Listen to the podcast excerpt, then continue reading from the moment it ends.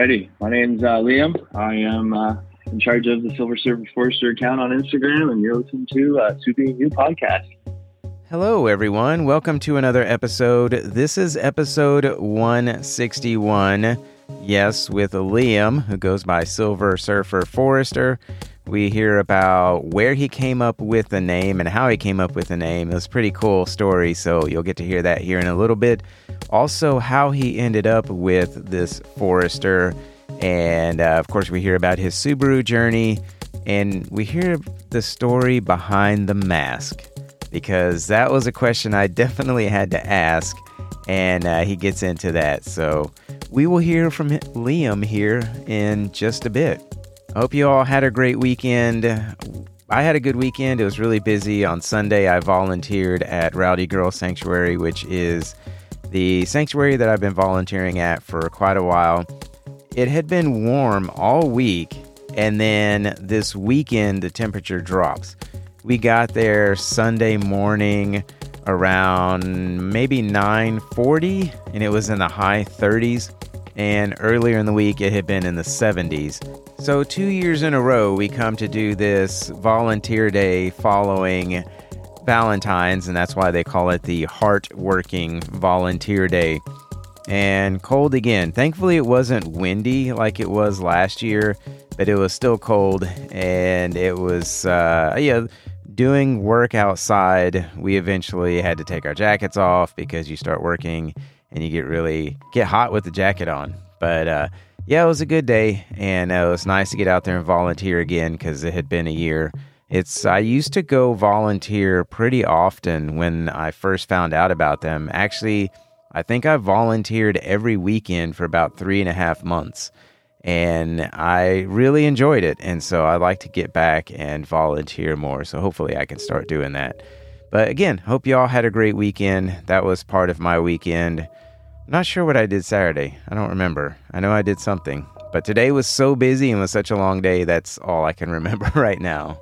The Subie and You podcast is brought to you by Accentrek Designs. For those of you who don't know, Accentrek Designs is a small, community driven business that offers custom fit vinyl overlays for most Subaru models.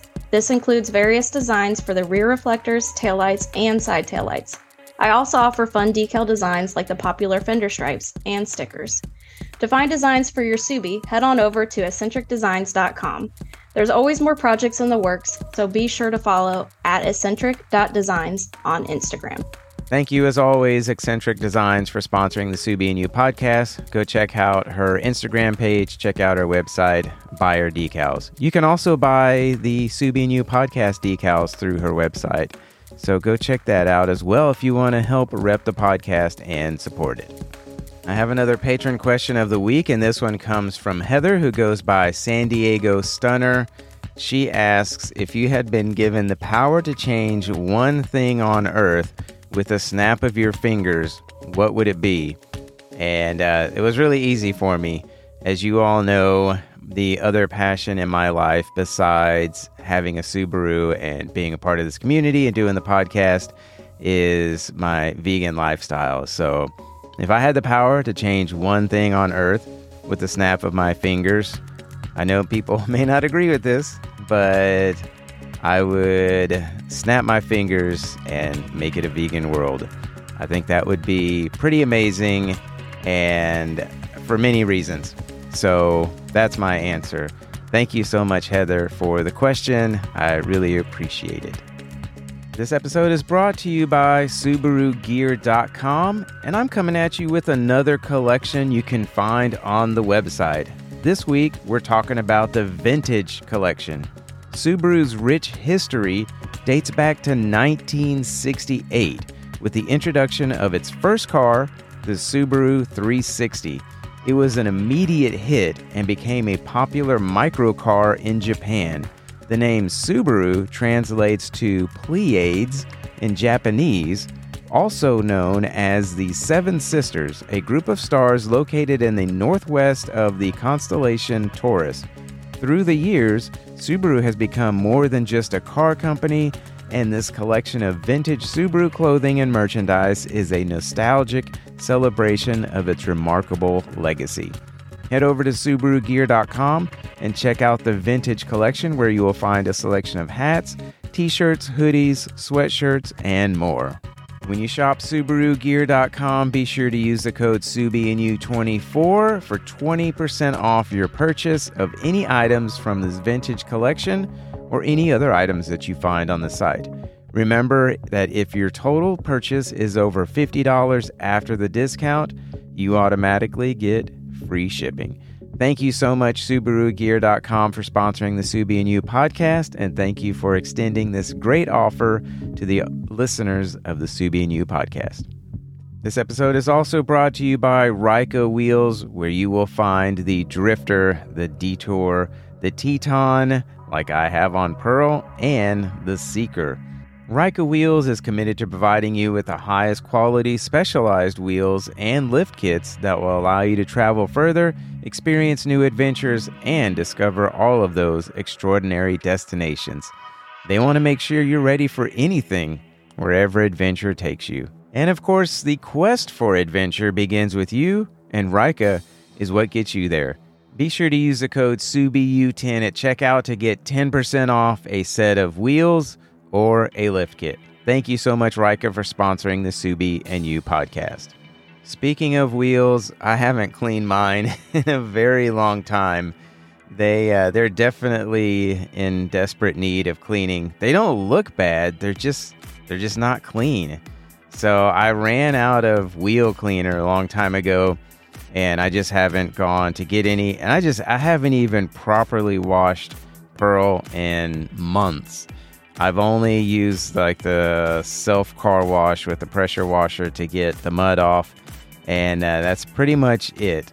So it's, you know, it hasn't been too cold here, but it's been cold enough that I don't want to wash it. But then when it's warmed up, I'm busy doing other stuff, and I just haven't taken the time because I can't do it here at my apartments. I have to go to my brother's house or my mom's house or somebody else's house to go wash Pearl and I just haven't taken the time to do it. So maybe I'll get it done sometime when it warms up again, but uh, I guess we'll see. But yeah, my wheels, uh, they're uh, they could look better, and uh, hopefully soon they will. How often do you wash your car? I know a lot of people keep them really clean, and I'm very envious of that because there's some pretty sweet looking, very clean, shiny Subies out there. And uh, for those of you that are able to do that often, that's awesome. And uh, I think that's great that you can.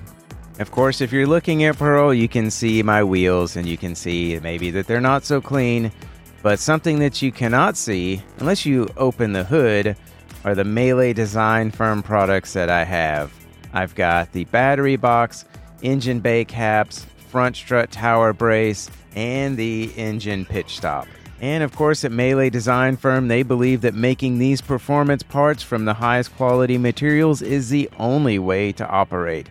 They're offering 5% off select Rally Spec products such as the Group 35 Rally Spec battery mount for the Crosstrek and other Subaru products such as the front strut tower brace and engine bay caps. The engine bay caps come in nine different colors, so when you head over to meledesignfirm.com, you can check out all of the colors that are offered.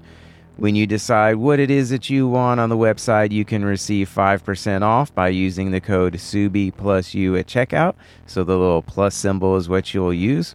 Head on over to meledesignfirm.com and check out the Rally Spec and Subaru section of the website to see what they have to offer. Thank you so much, Mele Design Firm, for sponsoring the Subie and You podcast. And now we will get into this conversation with Liam to hear about his Forester, how he came up with the name, how he ended up with the Forester in the first place, and of course, the story behind the mask and his Subaru journey. So here we go.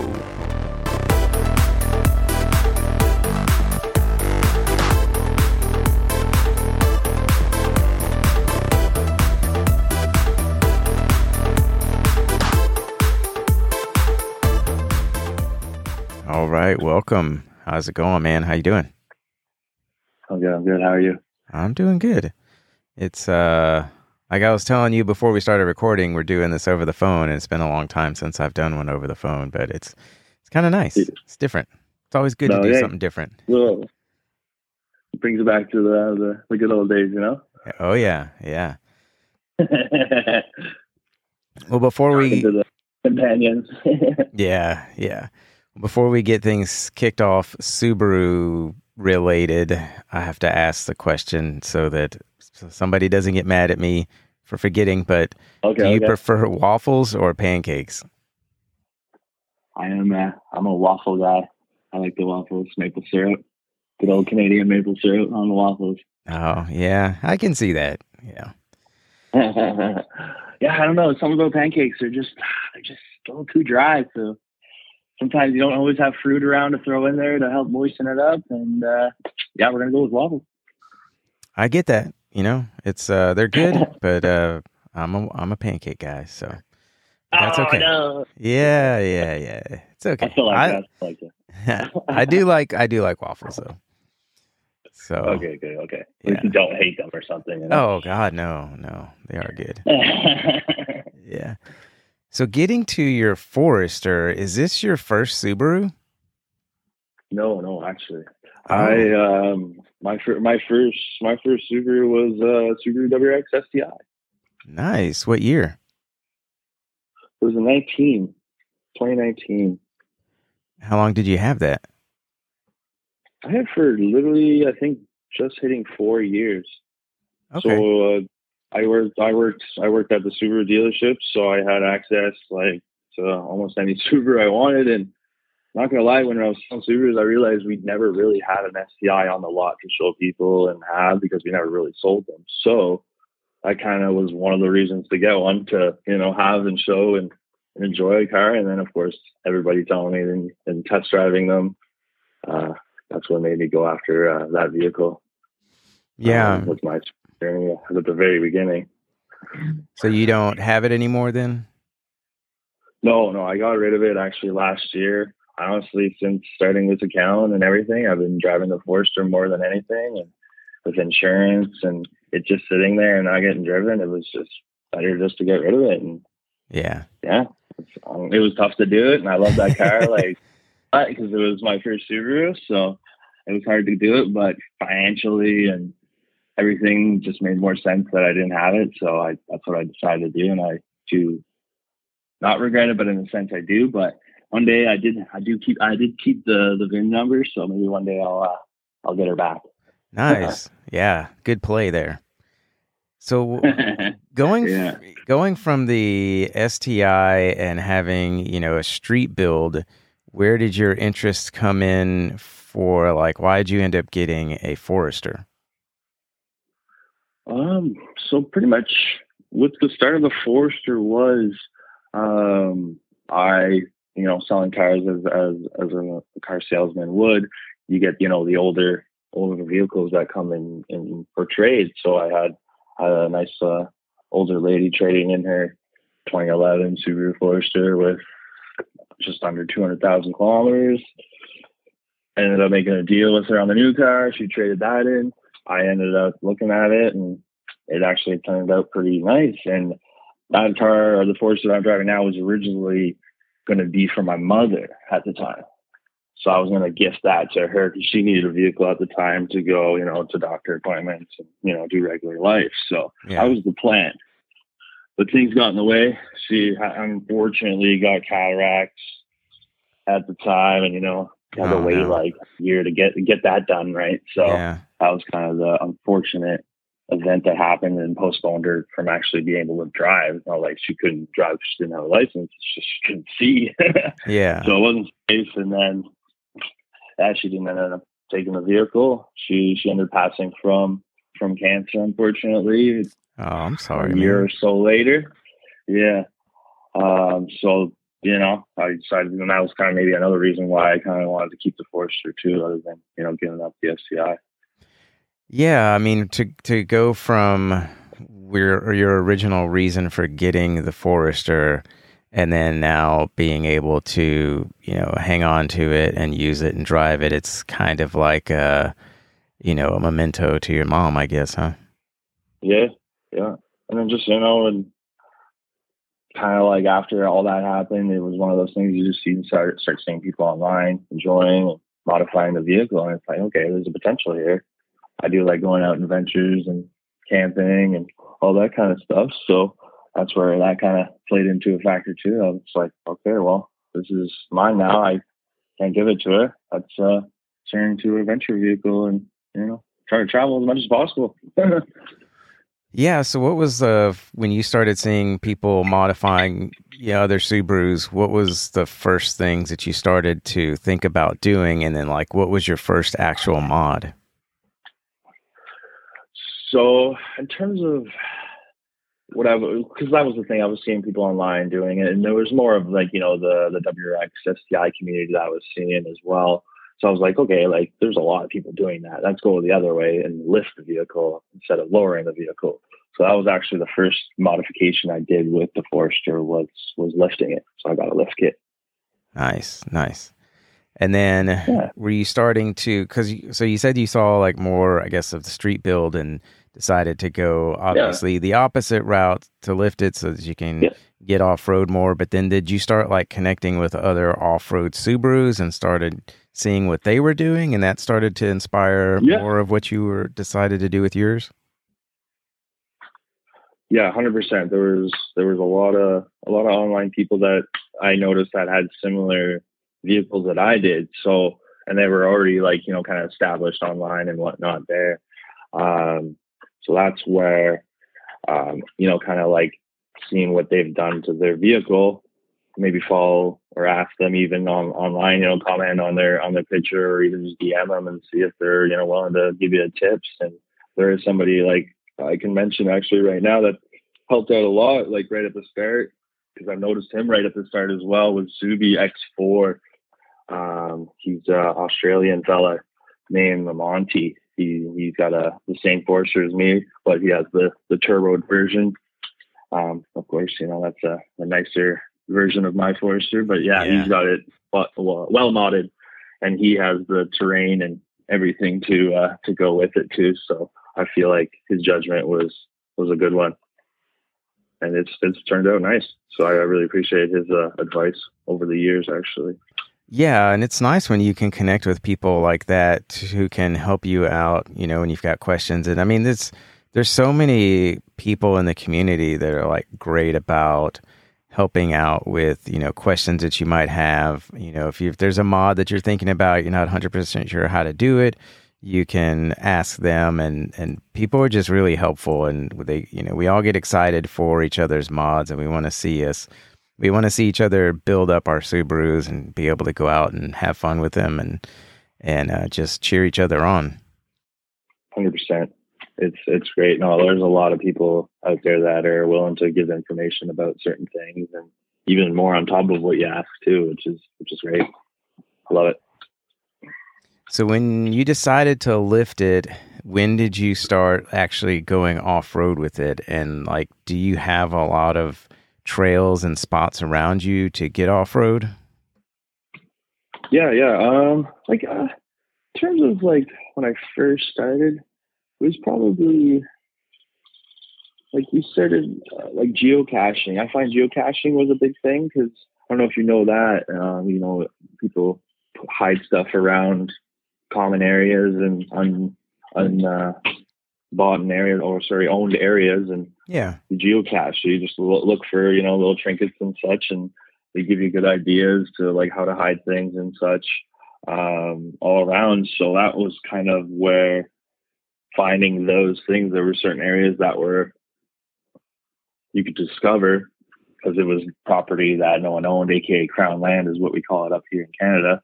Um, and you just start discovering things all around the geocaches that I've been finding. So that was the one big thing that I I found help with discovering areas um, to off road and trail and discover really. Um, so that was a big factor I found at the start of my uh, adventures. Yeah, and I'm guessing going off road, you started to really discover how capable it is off road. Because I mean, oh yeah, were you finding any areas that were like maybe a little sketchy, and then you're like, hey, let's see what this thing can do, and then realize, oh, this thing's actually really capable. hundred percent. There's multiple multiple times where yeah, like especially through the snow, that's where I find uh, you open up your eyes to how potential these vehicles are, especially when you know you get those big snowfalls uh, out of nowhere within like you know a couple hours, and you know the whole town shuts down, and you gotta get you know to certain spots, aka maybe two words, because maybe it might be open, maybe it not. There there was a story about that. Um, you know, big snowfall, you shovel off your car in the morning and go to work. Luckily, I live in town, so I was able to drive to work and get there within a relatively quick time. But it was like, yeah, town shut down, and then of course people need help. People need to get unstuck. And that's where I'm like the only car that's really able to move on the road. everybody else is stuck.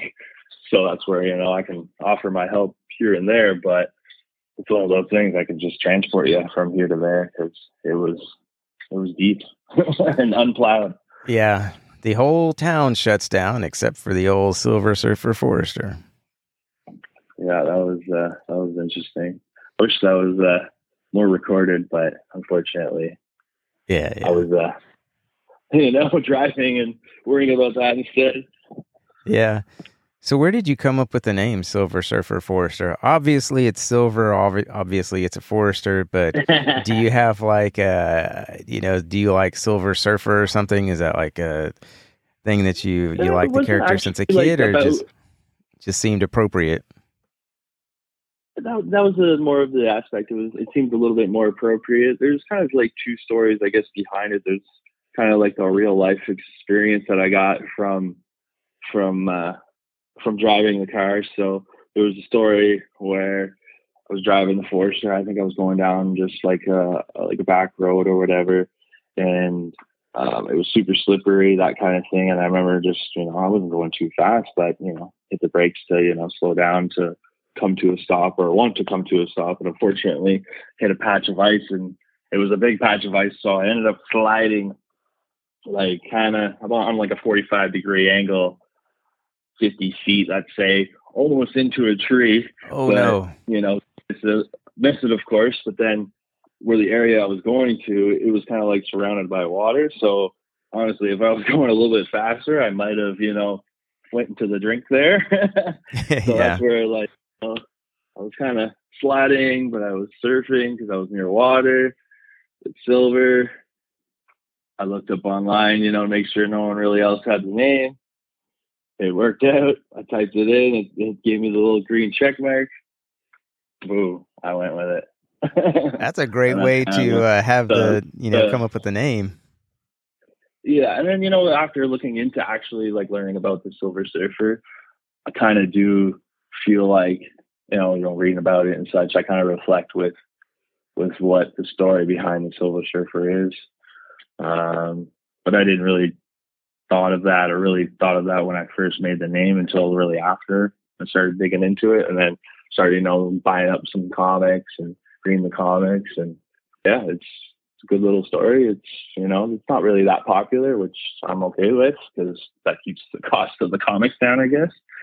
Um, but you know, there's a movie about it, Fantastic Four, and yeah, kind of gives you a good, a good aspect about it too as well. And then of course the comics, but yeah, uh, so that was kind of all the reasons why I kind of named it that. So having your Forester and being in that situation on the ice and kind of feeling like you were surfing in your silver Forester, yeah, yeah, yeah. that that prompted you to check out the comic books, huh? In, in a sense, afterwards, after making the account, yeah. after you know, people started asking like, "Oh, why'd you name it the Silver Surfer Forester?" and such, and you know, I always rolled with that story. But then it's like, well, let's look into the comics and let's look into the, the story. I never really paid attention to it when the movie came actually out in theaters and whatnot. So yeah, you know, rewatch the movie, look at the comics, read the comics, you know, see what year it came out, and you know, get a little bit of backstory on it. Yeah, was, yeah, it was just interesting. No, that's really cool. That's, I mean, it's it's nice how it having the car and having that situation kind of prompted you to check out the comic books, and then now you you know you've yeah, yeah. reading them. So that's yeah, it's neat. So when, when you, I know, like when you first bought it, your intention it wasn't for you, and then you started like yeah. thinking about, hey, what can we do with this thing? But how long did you end up having it before you started doing any mods? I probably had it. Uh, I think it was about probably just under a year. Okay. So I, I wasn't like posting or anything on it. I was I just had it like pretty much bone stock, like just on steely wheels, snow tires, that kind of thing. Getting ready to, you know, give to my mother, just waiting for her to be like, Yeah, I got the surgery. I'm good to go. I can see and drive now. Yeah, yeah. And then yeah, I know. And then just, you know, I try pro loans, right? Like we do have like, you know, free healthcare and whatnot. And you get covered by by cataract surgery. It's just you gotta wait. yeah, that's the unfortunate part. Yeah, so that's you know one of the things. I think you can pay for it too, but of course, you know it's a lot of money, and you probably get done sooner. But of course, you know it's a lot of money. yeah, yeah, of course, yeah, yeah. So, like, so you've got some other mods out there. Obviously, you've got your roof rack, and you've got your tire up there, and you've got some your uh, your recovery board. So, and then got decals on the back. But what are some other things that you've done besides the lift? Uh, it looks like you've got some different wheels and tires, huh?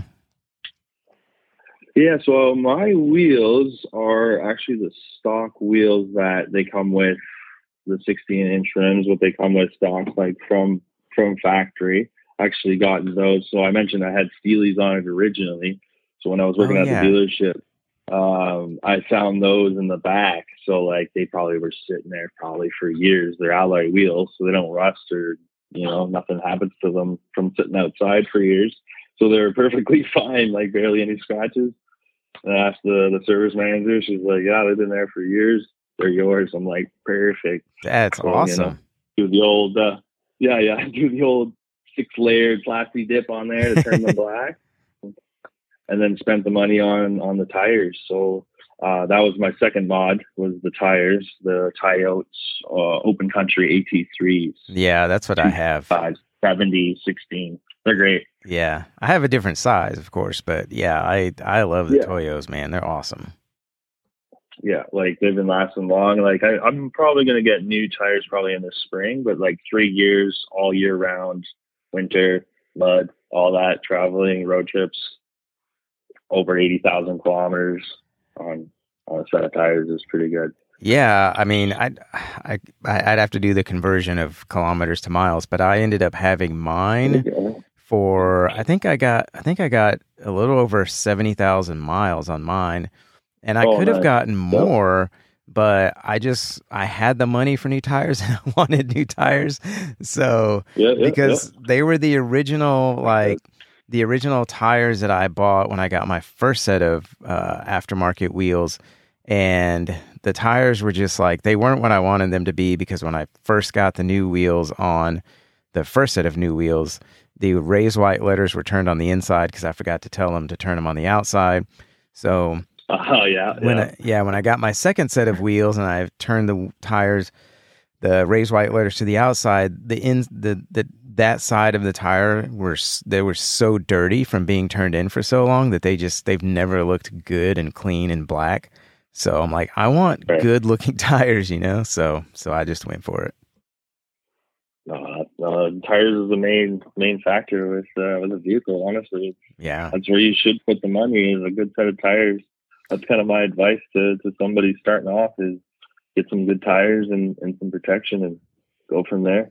Yeah, because I mean, if you want to just start going off roading and just do doing some exploring, tires are going to make a big difference. And then, yeah, of course, protection yep. because you want to make sure that you've got your engine, well, your your oil pan and transmission pan protected. But you know, even just with those two things, without having a lift and anything else crazy on it, like we were mentioning earlier, they're so capable and just having a better set of tires makes them even that much more capable.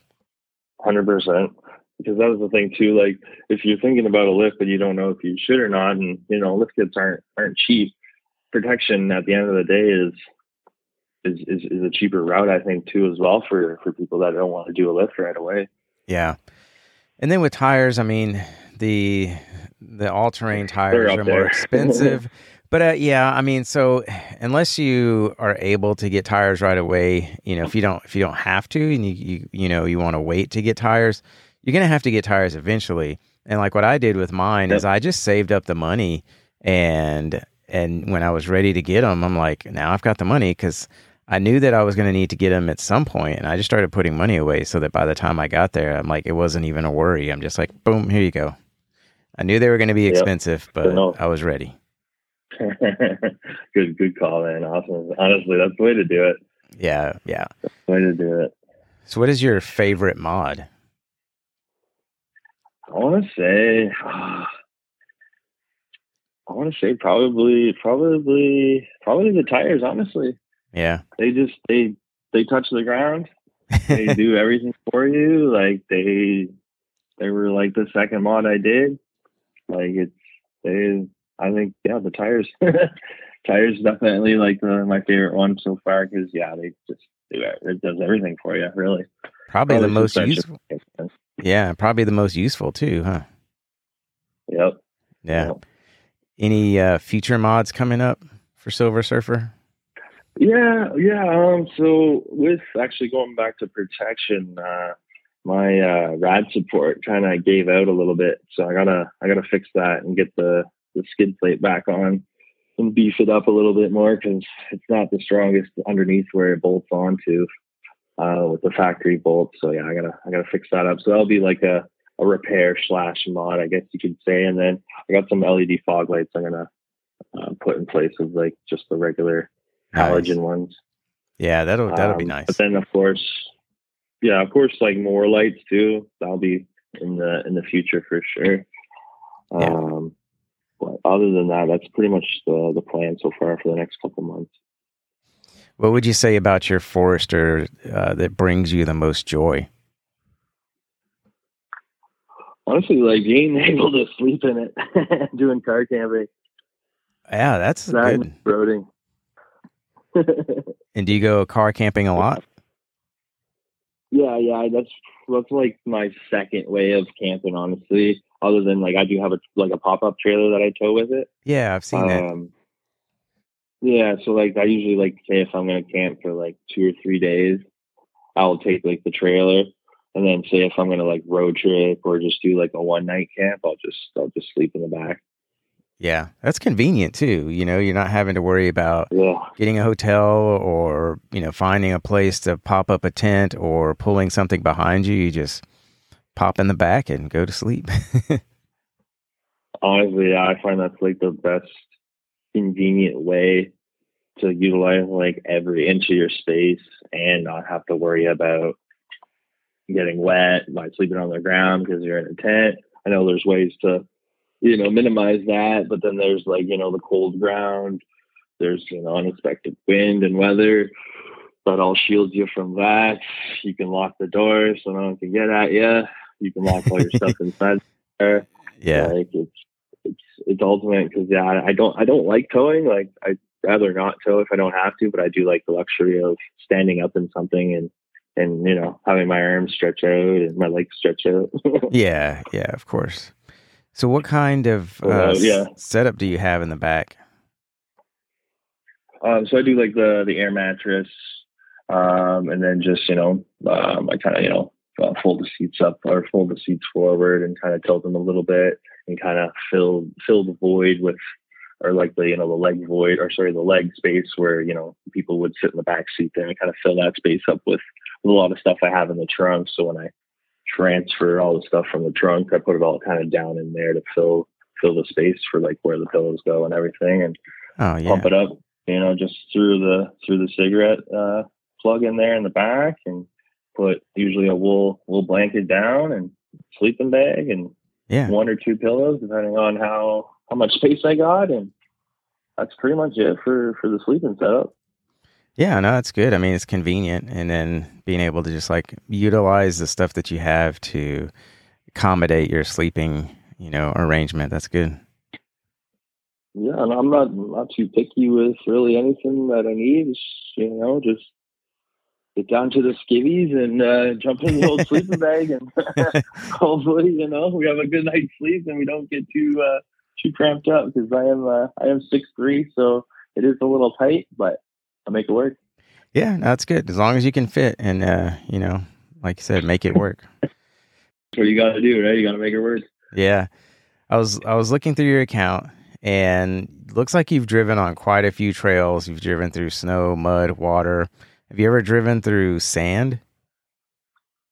Not not so much. I've actually just discovered kind of a, a spot where like a lot of like side by sides and four wheelers go, and it seems to be like an old open pit type type deal.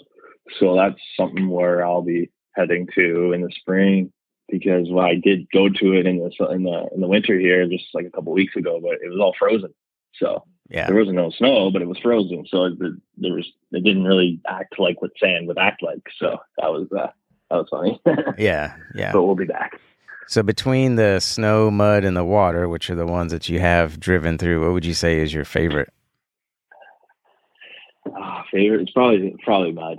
I like uh, you know paint paint painting the car a different color, driving down, you know, watching people see me going Yeah. through drive-throughs, people asking about it. it's funny. yeah, the mud is fun. I mean, when I've gotten my car really dirty, that's when I get a lot of looks. People are like, "Where'd this guy Yeah. go?" Yeah, exactly right. And it's fun just slipping around in the mud too. yeah, yeah. You don't need much at all to really, you know, have fun in it. Yeah, it's just just a me- a mess to clean up. That's the the tough part. yeah, yeah, yeah. Work hard, play hard type type deal with that situation. Yeah. Have you ever gotten stuck? yeah, I find the snow is where I find uh, I get stuck the most. Yeah. just acts it acts like it just acts really differently. There's multiple, you know, scenarios when it comes to ice, snow and and potentially water as well. You know, it melts, you know, when it touches the car and such. Especially when you're trying to dig yourself out of it. So, you know, compacts it more, it makes it harder to shovel, it makes it heavier to get from underneath your car over to the side of the car. Uh, so that's where those uh, traction boards definitely have been used more in the in the winter Yeah. um, than than spring, fall, or summer. Yeah. I guess that's probably like snow is probably the toughest and most challenging terrain to drive through because of like the way you just explained it is there's so many different situations that you can get into and I know like I've I've I haven't experienced it myself, but I've heard of people say it. I've seen people where they're driving through the snow and everything's going well and then they get high centered and then they just can't get any traction because not because their tires are bad or the snow's too soft. It's just they just, you know, can't get anything because it's all packed up underneath the middle. yep, hundred percent. That's usually the only way it happens for me. It seems to just get the high center going on and just get out and start digging. yeah. So besides the sliding around on the ice, which helped you come up with the name for your car, any other crazy trails or any other crazy stories from the trails?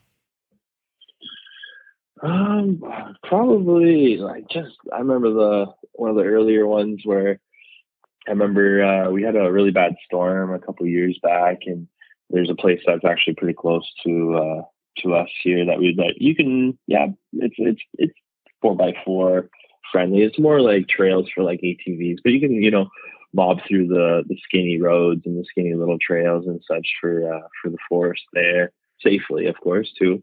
Um, but there was the storm, of course, so a lot of trees were down in the way. So there was people, of course, driving down those roads, coming to the trees, and they were kind of a big tree. So what they would do is they would like clear spot around the tree.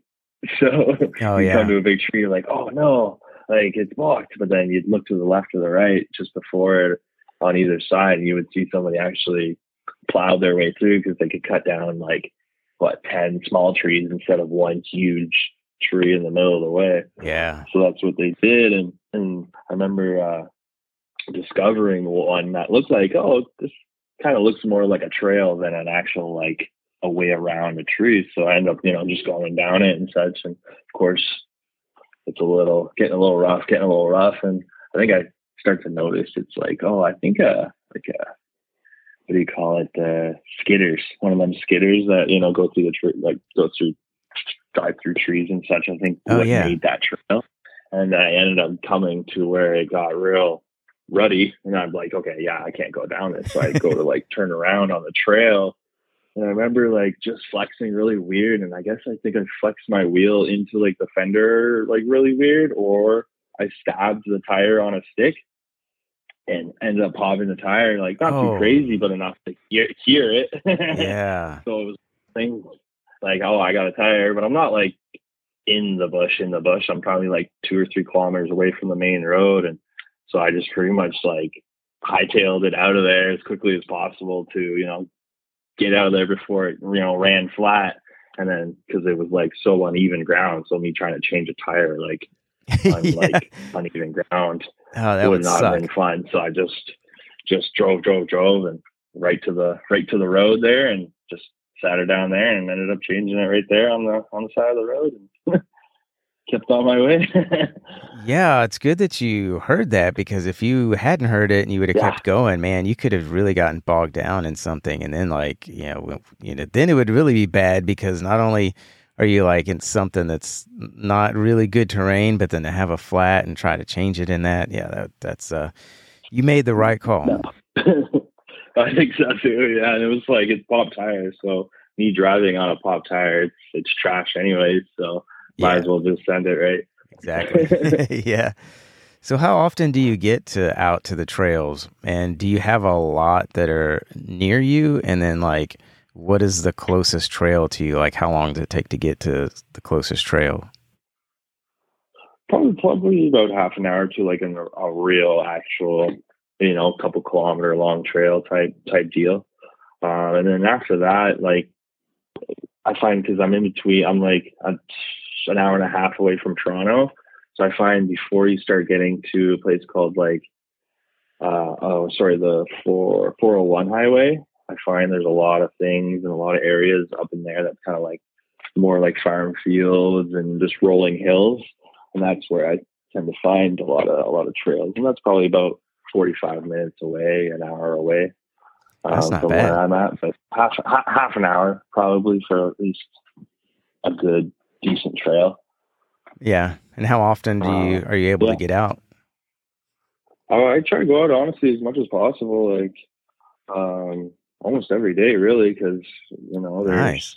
there's always something to find, and there's always something I miss, or like say I go to one spot the one day, and it's like okay, let's let's do it again, just to see if I missed anything, and you know, nine times out of ten I do miss something, or something like a little closer, a little farther away from that area, and it just you know putting puzzle pieces together, you start linking roads up together, and you start just start mapping things out on on Google Maps, and I love how you can uh, pin pin spots on Google Maps and Apple Maps, and there's a lot of red dots on my uh, Apple Maps. Let's just say that. Oh, that's awesome.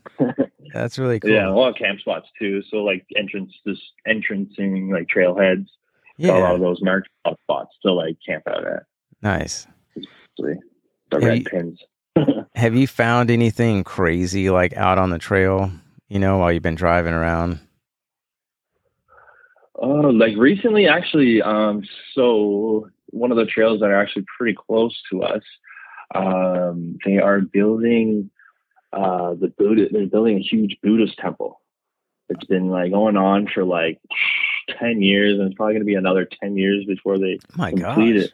But yeah, it's crazy. I got I actually uh, I got a couple of pictures I need to to post, but I'm kind of afraid to, to post them because um, the trail goes goes right by it, and multiple people have definitely gone in and snuck in and such, and you know made a little hole in the fence. So I've you know you know poked my head over the fence and whatnot and taken a couple pictures just to see what I can see. And yeah, there's there uh, that was pretty cool. Yeah. actually seeing it 'cause it's like in the it's in it's built like in the valleys and such. So when you drive by the area, you can't really see it. You only see like rooftops and like little edges and corners and little kind of entrances and such, but you don't actually see the structures they have. So that was like a good little angle. So I'll be hopefully posting some of that maybe to the story there, just on the 24 hour type uh, rollout. yeah. Yeah. Uh, No, that'd be I don't want to like you know, I don't want them to know where the vantage point is and you know block it up and you know yeah. it for for people to see when they're trailing on that trail there because it's a main trail. Like a lot of people do it.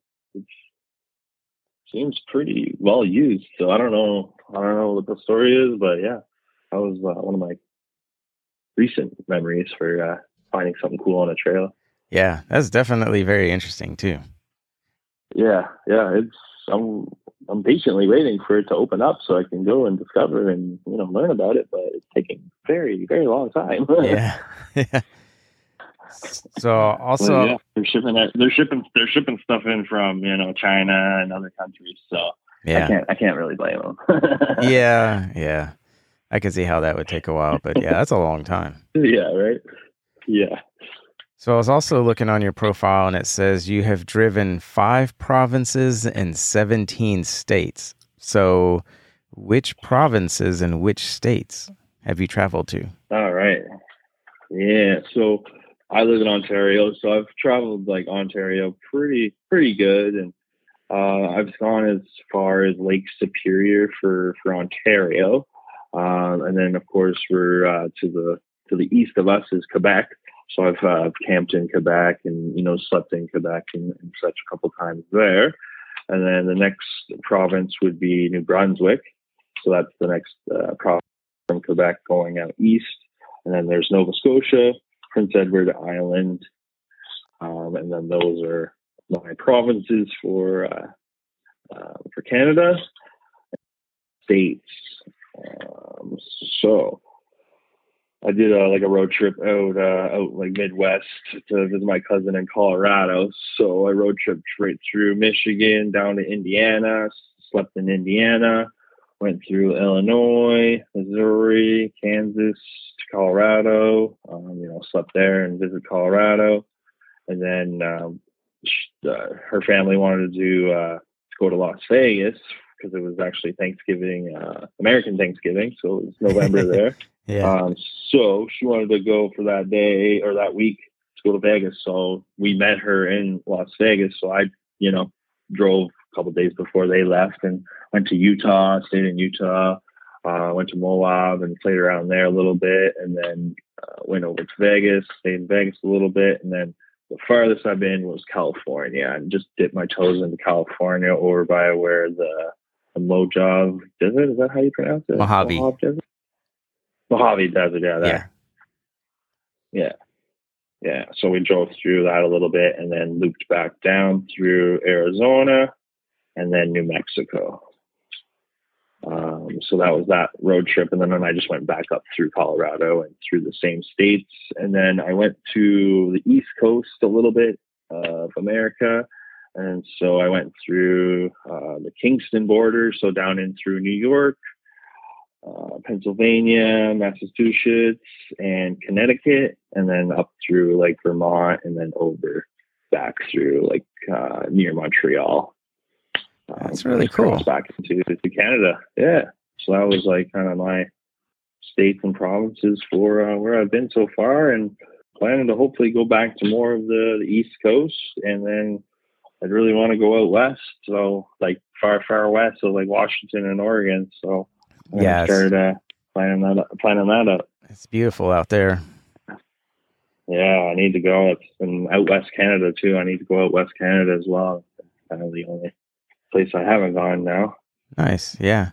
That's really cool that you've been able to make it around big, you know, parts of Canada and then down into the US. I mean, it's I know that taking a trip like that, I'm sure you've seen all kinds of just beautiful scenery and just different towns and it's it's interesting when you go in through different towns and see like how different the homes are, how different some of the towns are set up and just the the amenities and the restaurants and just you know everything going through different places. You you can just see like all the differences but then you can also see similarities and it's it's really cool having an opportunity to explore and and see so many different things like that.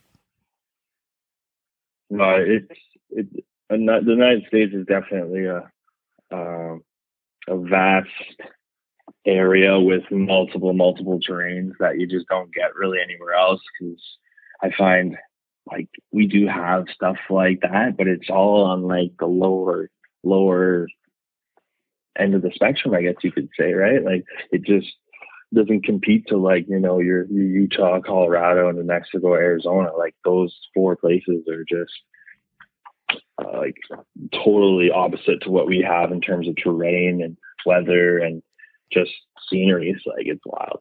Yeah, it's a wild, wild. Those would probably be my four main spots I would try to go back to if I had the chance.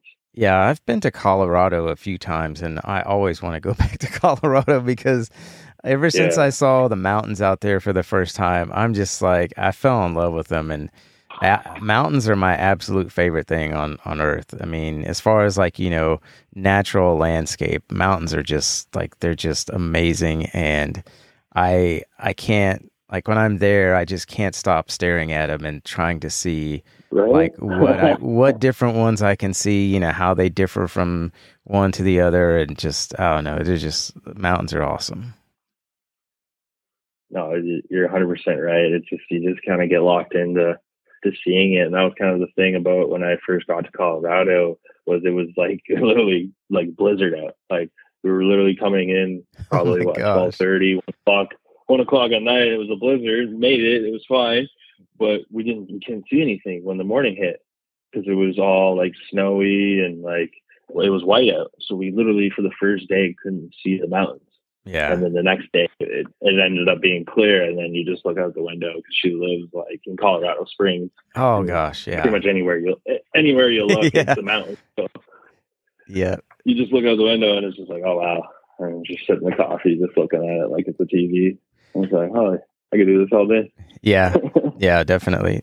So when you were when you've traveled to the different provinces, like which one was your favorite, and like where what I guess which one provided the most, uh, I guess the best scenery. That would be probably the so like there's Nova Scotia, of course, but then there's an island called Cape Breton that's like north north of it, and it's like literally an island that's one way on, one way off, and that's where the Sydney Sydney is, and that's like a, the main city up in Cape Breton. But it's just like the the the peak of out there. I want to say that I've seen at least because uh, we went up to like it's a place called Meat Cove, and it's like the peak of where you could go north of that island without you know running into a cliff or you know train is too crazy.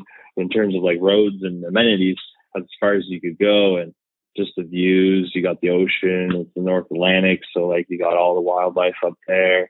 You got the mountains, keep the camping scenery too as well. Like I literally camped on the side of a cliff. Like oh you can't man, really, you can't can't really beat that. Like yeah, it's yeah, it was probably probably the best. That's awesome best spot that I went to. I would definitely, if yeah, if you have a chance to get out there, go to, or at least just look up like Meat Cove on on Google Maps and just check out that area. And it's yeah, it's a great spot. Okay. And there's yeah. lots of national parks up that way too as well. Nice. What about yeah. uh, down in the states? What's your favorite place that you went to? Yeah, probably the four I mentioned: Utah, Colorado, Arizona, New Mexico. But to, uh, I don't know. It's it's I'm kind of conflicted because my cousin's in Colorado, and it was nice and we spent time there. But then dipping down into Arizona, it just changed drastically, and that was really interesting to me. Just like the they don't have dirt. They have like like what is it like uh the red rock kind of yeah. like material that's everywhere, like the uh, volcanic rock, I guess you can call it. Uh, and then down into New Mexico because that was that was quite interesting as well. And then I met Enzo Whips there. He uh, he's on Instagram there. Enzo's Whips. He uh, he took me in uh, when I was passing through America there and showed nice. me showed me a great time on his his local trails and there's a bit of uh, some footage on on the Instagram about that. Um, but yeah, I really really liked uh, the history. His dad was a big uh, big on history there, so he uh, he filled us in on like the the New Mexico uh, culture and the history about like Santa Fe and Albuquerque and the way the land was back in the day and where we were trailing. So that was really cool just to learn about New Mexico in general. And I think that what kind of helped me uh, decide what my favorite state was. And I think New Mexico, Arizona, Colorado, Utah in that order. Yeah. No, that's cool. Yeah, there's that whole area down there is just awesome. Like I've I've been to Utah for work, but I haven't been there for fun, so I haven't had a chance to really explore much. But I mean, where we were, I was able to see the mountains and and part of like the lake out there, but like Salt Lake. And then I've been to Arizona oh, right. for fun, and Arizona was like beautiful. And then again, of course, Colorado. But yeah, mm. that whole area down there is just, it's so nice. Yeah, I love it. I need to go back for sure. Hopefully in the near future. Just got to hit other spots first. yeah, yeah. So driving from where you did and taking, so that was like all one long road trip going down through there. Yeah. You you bought your Forester with you said just under 200 kilometers, and uh, were you? Yeah, yeah 200,000. Yeah. Yeah. Oh, yeah, 200,000. Sorry, uh, with with it being a 2011, having that many kilometers on it, and and looking at this really long road trip, were you worried at all about taking such a long road trip and?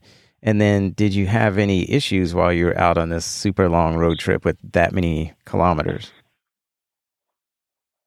Um, yeah, like it, it was always the, the, you know, one of the thoughts in the back of my head, but it was one of those things where it's, I'm, I know I'm going to be mostly on like the highway. I'm going to be in, you know, quite rural areas.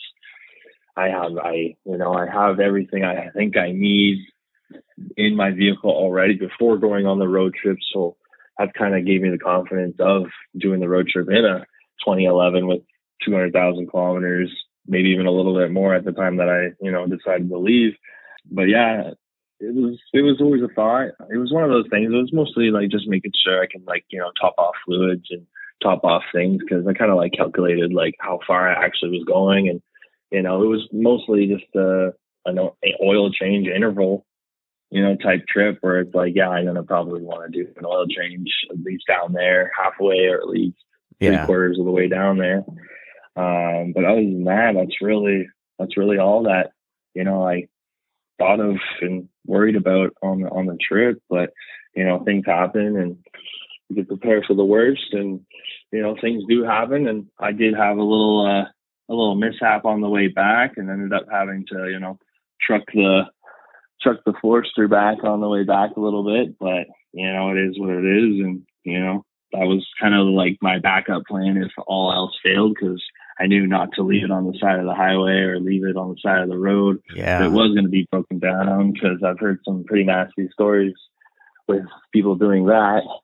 And, you know, it's one of those things is just uh, man up and, and do it. And yeah, ended up having to to travel a little bit with uh, with the Forester on the back of a U-Haul. But yeah, that's you know, definitely what it is. Yeah, definitely better than leaving it on the side of the road because it's like I mean, yeah. for one thing, you just you never know what can happen, and two, it's like it's your baby, you know. exactly, exactly, and it was one of those things like I'm already on the way back, like might as well just suck it up and and keep on going and just muscle up and put her on the back and keep yeah. going because yeah I, I didn't, you know, and that's the thing, like with being Canadian and such, everything is uh, 30% more expensive. So it's one of those things. I might as well just, uh, you know, try to get it back, back to Canada so I can just pay Canadian dollars instead of American dollars. Yeah.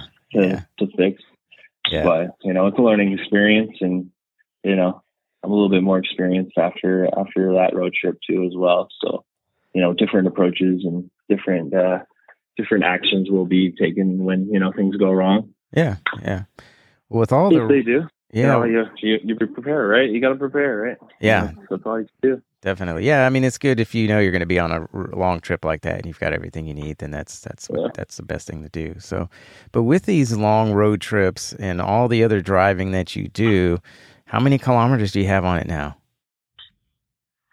I'm like two eighty five like 85,000, about 85,000 kilometers on it. And okay. Roughly three, because I had the STI kind of overlapping my, you know, uh, getting the Foresters. And, and like the Forester didn't really get driven that much because I was driving the STI in the process of waiting to give it to my mother and such. So that's where like I felt like the the first like year or so of me owning it wasn't really much like I probably put maybe five to six thousand kilometers on it okay. probably the first year. Yeah. But after that, after that first year, that's when it started racking down. So I want to say within three years, maybe two and a half years, I put probably about eighty five thousand on it. Yeah, that's pretty good. Yeah. So it's you know above our our average technically I think for a Canadian driver is around twenty to 24, 23,000 kilometers per per year. Okay. So Yeah. a little you know a little higher than than than average, but you know it's all it's all experience. It's Yep. all Yeah. adventure. It's all memories. It's all you, stuff you you technically can't pay for. Really. Yeah. I mean, get out and So- drive it, use it. been great. Yeah. Yeah. What would you say about your Forester best matches your personality? Um, probably uh, just you know exploring the unknown and and uh, you know being adventurous and open minded. Yeah. I find. All right. and just kind of checks all the boxes. I don't know. Yeah. yeah. All right. So, what's the story behind the mask? Ah, okay, so like it was kind of like at the time where you know Halloween was coming and, and such like that, and I was just kind of thinking where where I could kind of switch things up. You know, it's kind of been I think it was just under a year of me having the account. I was like thinking of you know what what fun ways to switch it up, and I kind of wasn't really you know adamant about showing my face and, and whatnot too. But at the times where it's like oh like there's some things where you know I'm gonna I'm gonna have to end up showing my face or it's just going to happen because of just the way the angles are and such. So that's where it's like, oh, let's let's incorporate a mask because you know first it's Halloween and that will be you know some good content and such and and you know there's masks out for sale because it's kind of seasonal around here for that kind of stuff and and I just kind of ended up rolling with it afterwards. So it kind of you know uh, adds a touch of uniqueness and mysterious mysterious behind the content I find too as well. Yeah. Kind of becomes your little uh, online identity with your account. Yeah, yeah. yeah. That's cool. Yeah, exactly. so that's kind of that's kind of like the other reason why, and I don't know. I might you know keep it keep it rolling as as, as much as I can. I might you know just one day you never know. I might just I might just disappear, or I might do a fun, unique way of you know revealing the face. I don't know. And that's kind of like another reason why I've you know kept it rolling, just to you know add the the mystery. aspect of when when is he yeah the mystery of when is he going to get rid of it is he ever going to get rid of it who is behind the mask that kind of thing Yeah. What does Liam look like? Who is this guy? it's like i don't really you know wear it when i'm meeting people so the people that have met me in person yeah, of course. stuff So, I that's just see people like, but- man, we really don't know what this guy looks like. He wears the mask all the time. Yeah and that's the kind of thing too just you know kind of like you know troll a little bit too you know kind of like have my face in the background or me just kind of turn my face or my head like quickly with the mask on and you know just little little things like that um, Yeah. just to add to the content i guess yeah, it's fun. If you could, yeah right yeah, if, if you could describe your Forester in one word, what would it be? i think i think great i think great would be uh would be the word for that That is, yeah, that's good. I like that. Yeah, yeah, yeah. Great. Because yeah, I just honestly, just yeah, it ticks all the boxes. It does what I needed to do and more. It's an older model and it's still going. It's yeah, it's been great. It's been I like, great. yeah, I, I like that body style too, or that that generation. Me too. Yeah, Me too. Yeah, it's, it's like you don't like you do see it around here, but you don't see any modded versions of that Forester around here. If you know what I'm, if you know what I mean, because I find like the year before me or the Mhm. year after me. That's the ones that you see around here that are modded. You don't really see the the SH model being modded as well. So it's So unique helps too. Find being different, right? And that's kind of the whole kind of how I roll. Is I kind of want to be different. I kind of want to not do what other people are doing and and try to you know add my own taste to the things that people are doing out there in the world. Yeah, you do uh, photography too, right? Yeah, yeah, yeah. Actually, that's kind of like my main, one of my main kind of hobbies growing up and coming into uh, into college and such is yeah the the, the photography. You know, get the get, get the little tax return back in the day there, and I was just like, screw it, let's let's just spend it all on the camera. And, and I've had that camera ever since, and that was probably what 20, 2014, 20, 2015. Yeah, that's good. So that was kind of when I started started the photography stuff, or at least trying to do a little bit of it. And you know, I did like more of a freelance kind of thing, and got a couple gigs from it. But you know, it's more of a hobby, not really taking it too too seriously, other than you know doing it on Instagram and such. Yeah, but I mean, if you're having fun with it and you enjoy it, that's all that matters.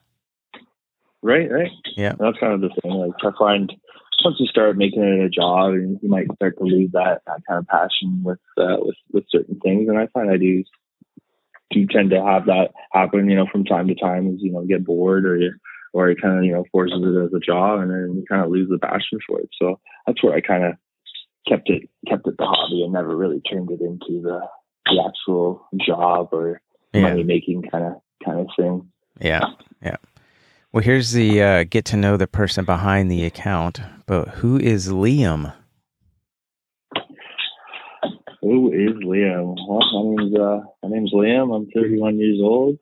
I'm uh, about six three. I have red hair, and uh, I live in Canada. A? yeah. You know, the Americans always got to say A and bring pretend like they're Canadian and they know what they're talking about. Oh, I love it. I love it. It's so funny, like you know, talking to Americans. Like, say you're talking to somebody at like the cash or something, and then you know someone's standing in line behind you, and you, you drop an A, and they just like, "Oh, you're from Canada, aren't you?" and it's like, "How'd you know?" Yeah. it's a bit of an accent, and and you saying A like four times. yeah, I've. uh, I mean, I'm from Texas, and people tell me that I don't sound like I'm from Texas because I guess I don't have a country twang. I, I hear it. I hear it. I hear that. I kind of figured you're kind of from more the the south region, based off like just from the from the podcast and such. Yeah, But definitely, if you said Texas, I would have been like, oh, oh, okay, yeah. cool. I uh, I Wouldn't really def I definitely don't sound like a lot of my kinfolk that live in East Texas, though. That's awesome. my uh, my aunt, my aunt and uncle, they live in uh, North Carolina. So my aunt has uh, uh, my side, and then my uncle, he's he's the American side, and he's uh, he's North Carolina. He's got he's got the heavy accent, and it sounds a little bit like that. It's Yeah. hilarious. But, Yeah. he, he's he's actually in ra- radio himself. And Oh, that's cool. bluegrass and such. Yeah, That's awesome. he's a good lad. So uh, you're Canadian, but where were you born in Canada? So I was actually born in Ottawa, which is the capital. Um, didn't, I didn't live there essentially because my mom was living there until I was born, and then she ended up moving back in with her parents, and then raising me back into a small town west of uh, Ottawa called Renfrew. So that's where my childhood was growing up and, and everything like that until until I turned 18 and you know decided to leave the nest and go off to college. Yeah. What is a favorite memory from your childhood? Um, actually, um, so like, yeah, I want to say like where you know everything kind of maybe started, I guess, with like adventures and you know wilderness and nature and everything like that. My my grandparents had like, you know, I don't know if you guys know the term like gully. So like kind of the backyard where like it's not like you know you don't have grass it's just like pure bush so they just had like you kind of just go into like a ravine and it kind of like there was a river kind of way farther down to it so it was all owned by him so i ended up you know just kind of wandering around and kind of like you know making forts and checking out the land and you know digging and doing kid stuff you know down in the bush just kind of by myself because i was an only child and I think that was kind of my fondest memories was just having the access to to go into the wilderness, just literally in my backyard. Yeah, that's nice. I, I have some of those memories too from when I was a kid from trips that we would take to our family reunion that was like out in the country and being able to find wooded areas and little creeks and stuff. That was always a lot of fun. Yeah, yeah, those are the ones that you know I uh, remember pretty fully because it was one of those things. Like as soon as you know school was done or you know summer was summer was uh, here, that was that was kind of what I was doing, just messing around in the back of the back of the back of the yard there in the gully, as they say. Yeah. It's good to be outdoors too. No, yeah, that was the thing too. It's just yeah, I wasn't really a, a kid that stayed inside and you know video games or watched on TV or anything like that. It was mostly mostly outdoors for the most part. I want to say. Yeah, that's good. So what is it that you do for a living? So right now I'm actually I'm unemployed, but I've been uh, I've been doing Instagram honestly for the last two and a bit years. I'm retired uh, car salesman, as as I like to tell people. Yeah. So you doing like other people's accounts or your own accounts? You're like running accounts for Instagram? Is that what just, you were doing? Yeah, just running my own account.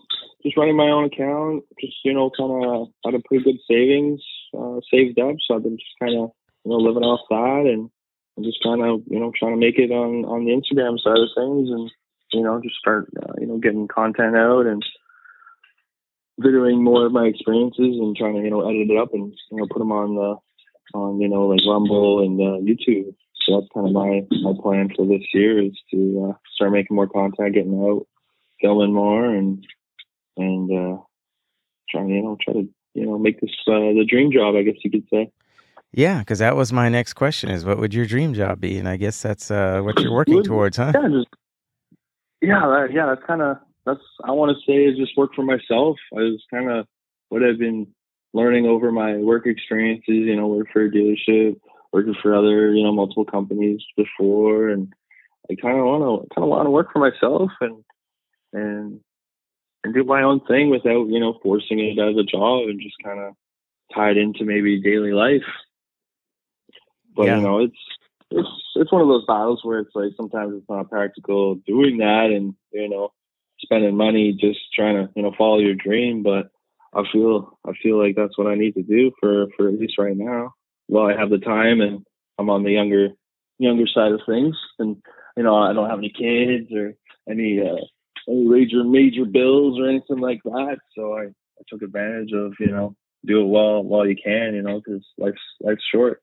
Yeah, I mean, and if you've got, it sounds like you've got a good situation for that. Like you said, you've got some savings that are helping to pull you through, yep. and then you have the time to to work on it. And again, yeah, no kids and no other like you know big commitments. I mean, and yeah, since you, at your age, I mean, it's all like great, and there's there's definitely nothing wrong with finding something that you're passionate about and you know going towards that goal and going towards that dream. I mean, that's I think that's what so many people would like to be able to do. You just don't always have those yeah. opportunities.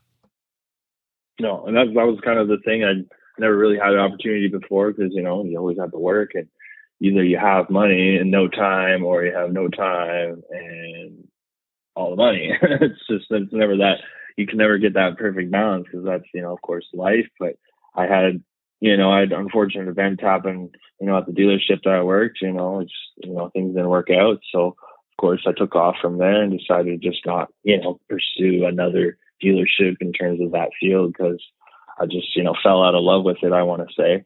And, uh, you know, I had the money saved up, you know, I made really good money selling cars, aka Subarus. So that's where it's just like someone, you know, I looked up to and kind of, you know, never really talked to before. Ended up, you know, trying to figure out like what do I want to do with my life kind of thing because I honestly I don't want to really stay here. I don't really want to keep working in the in the car sales world because it's just kind of it's it was pretty brutal I'm not gonna lie. Yeah. Um and that's where it's like she kind of told me like hey like you're young you don't have any kids you have you know you have savings you have the time why don't you travel and you know enjoy life and and and see the world because you've been working for you know five plus years at the dealership. You don't really get much time off to plan and you know discover because just the way the the world works around the selling cars and sales in general. Yeah. Um so that's where it's like yeah i think i'm gonna fully commit to that and, and that's what i did and here we are today two yeah. years later no man that's that's awesome i think that's great you know and then uh, you know best of uh, I wouldn't say luck, but just best of you know doing what you're gonna do and and pursuing that. Yeah, that's that's kind of the goal, and just you know constantly uh, constantly keep going, stay consistent, and uh, hopefully hopefully it works out. You know, I got I got backup plans if it doesn't. Yeah, you know, that's hopefully good. I don't have to go that route. I don't have to go that route, but you know, it it is what it is. I'll accept it if I have to, but not yet. Yeah, we're still yeah. we're still working. We're still working. yeah, yeah. Uh, we're still working on it. So we'll, we'll see. We'll see. There's there's lots of lots of opportunities out there, you know, with social media and you know making money on on your phone essentially. So that's kind of where I want to try to at least take advantage of that as much as possible, and hopefully, you know, it starts uh, starts adding up and you know start making a living out of it. I guess. Oh, that's great. Yeah. So, what is something that makes you want to get out of bed every day? Probably, yeah, just discovering the next the next road, the next trail. Uh, is, yeah, that's kind of like what I what I do when I wake up. Is just kind of think of like where where I could go either today or tomorrow or the next day. Yeah. Um, and that's kind of the the thing I don't like. Like as much as I like sleeping in and sleeping and such like that, as soon as I wake up, I, I usually try to just like get out of bed as much as possible as soon as I wake up because it's just like yeah, you got to get out of bed, and that's that's the first step of of the day is you know getting out of that bed. yeah, yeah.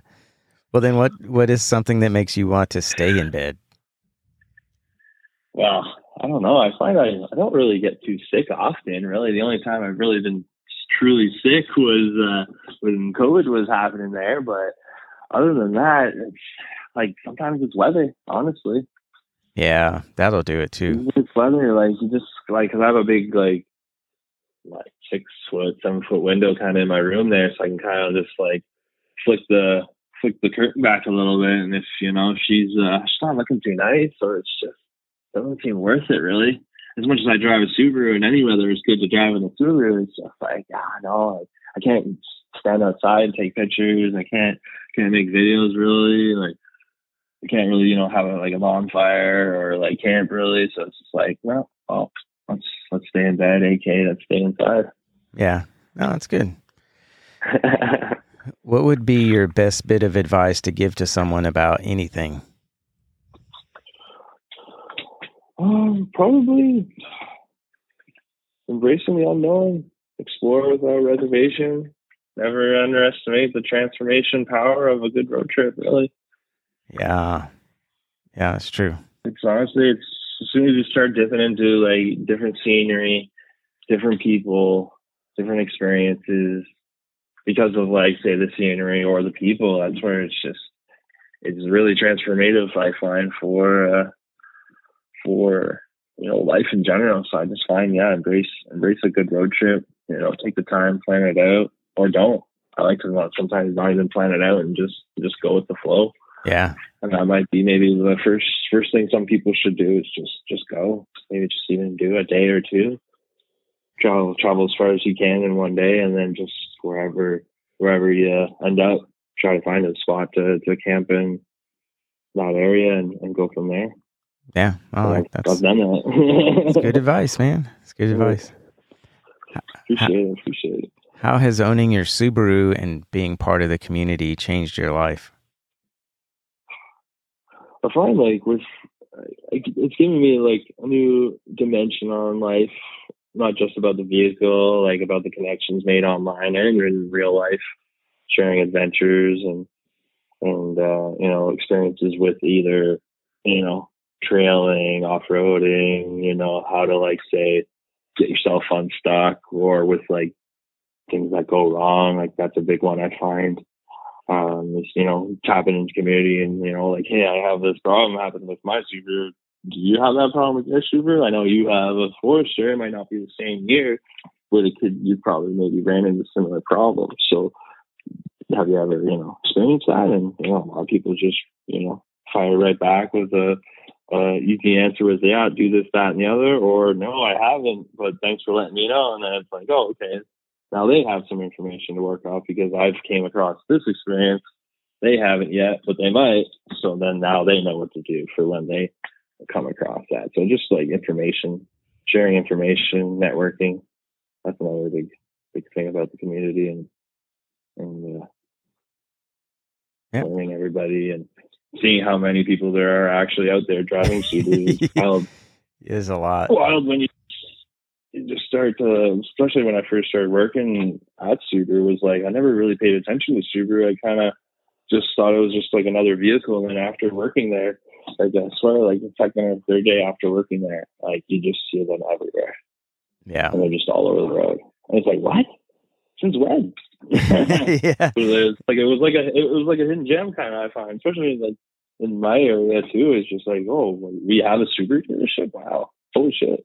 Yeah. not a lot Yeah. of people get to, not a lot of people get to say that in in Canada because like there's only so many in Canada. yeah. Yeah. Do you think that you'll always own a Subaru? Honestly, yeah, I, I think that will be at least my one go-to vehicle. Say if this one ends up, you know, God forbid something bad happens and it leaves this earth and I have to go a different direction, I would probably be going towards Subaru first off if uh, if I can find one and get one that that works Yeah. Yeah. That's good. to what I need to work, aka Forester. I think Forester would be like the number one choice for me because it just it, it notches all the boxes. It's not too big, not too small, very capable for especially the terrain I I endure here. So yeah, I think Subaru would be my uh, go-to for for the future in in terms of vehicles if I can.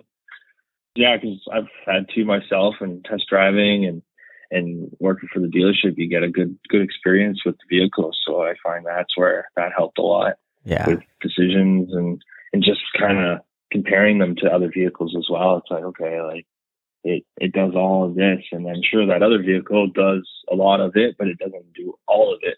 It does some of it. And Yeah. that was like a big factor. So yeah, I at least I at least encourage I at least encourage people to at least test drive a Subaru. Yeah. There's there's something about for a, for a new vehicle. Yeah, and there's something about Subarus and just the community, and I think it's just like a certain type of person too that owns Subarus typically, Oh, or at least the enthusiasts, you know. Yeah, honestly, it was wild because that was another thing. Like start when starting this account is just talking to like customers when they come in, and you know the younger generation, the older generation, the middle generation. Like it, there was always there was always somebody in in those three generations that always had something to say about Subaru, and usually good things to say about Subaru.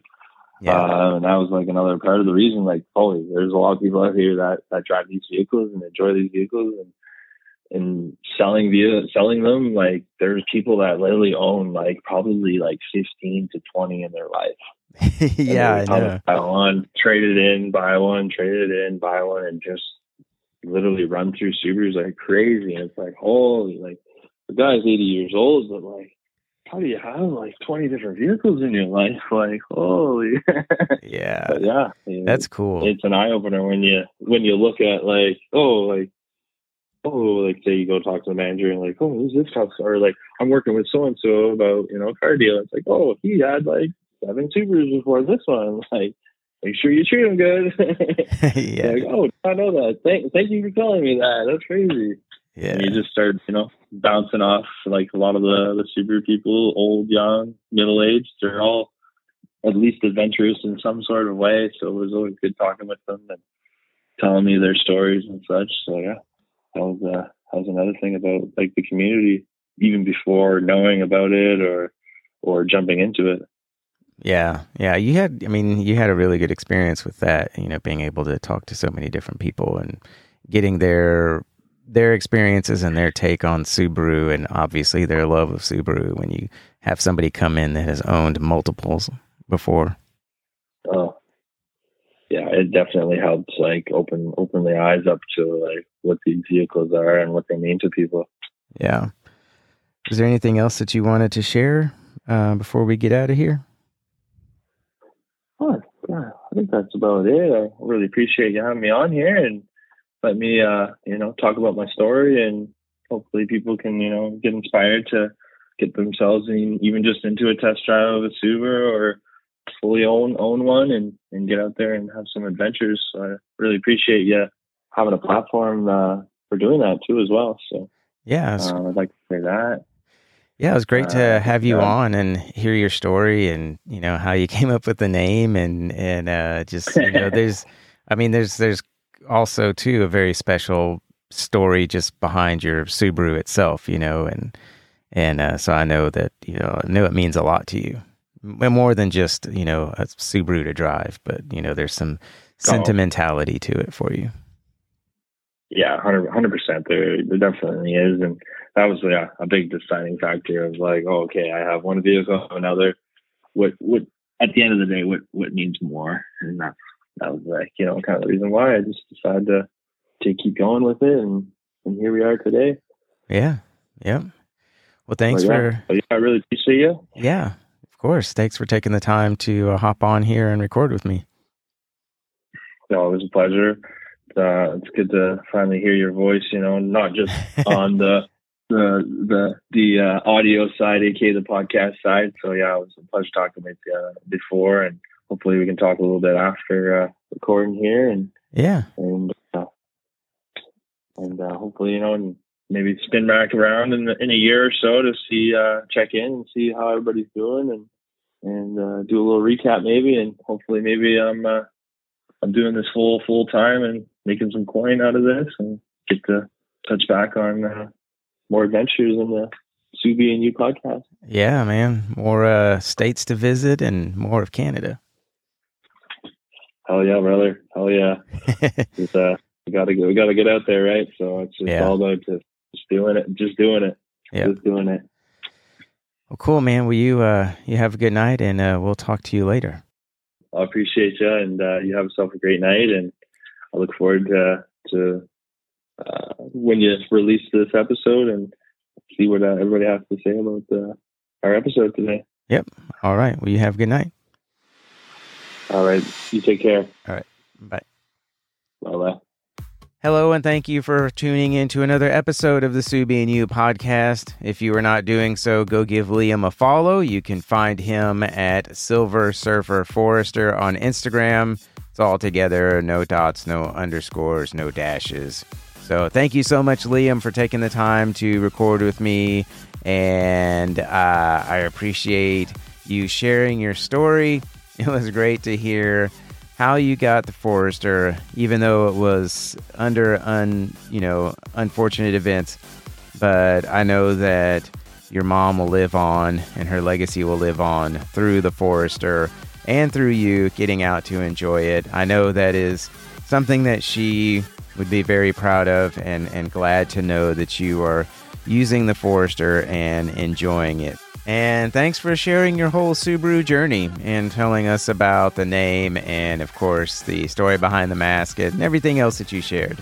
So, again, if you're not following him, go give Liam a follow and uh, let him know what you thought of the episode.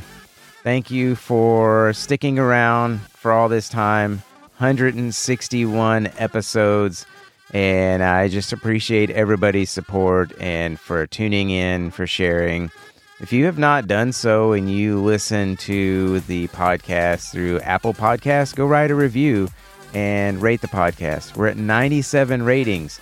We're so close to 100. So if you're listening through Apple Podcasts and you have not rated and reviewed, I would really, really appreciate it. It helps to get the podcast out there, especially when people are searching for it, and uh, gets more recognition through Apple Podcasts. So I would appreciate that. Again, thank you all so much. I hope you all have a great week, and we will see you on another episode next Monday. Much Subie love, Raf. The Subie and You podcast is hosted by Raphael in a closet in Houston, produced by Raphael in a room next to the closet in Houston, and edited by Raphael on a computer in the room next to the closet in Houston, with music by Luke Ruiz in another room in Houston. You can find the Subie and You podcast wherever you listen to podcasts, including Apple Podcast, Spotify, and many more. To support the podcast, please head over to patreon.com slash Subie podcast. Once you join, you will have access to the Discord channel and Discord chats with other patrons. If you'd like to get in contact with the show, you can find them on Instagram at Subie and You Podcast, online at subieandyoupodcast.com, or by email, subieandyoupodcast at gmail.com. That's all for this week. Tune in Mondays for new episodes.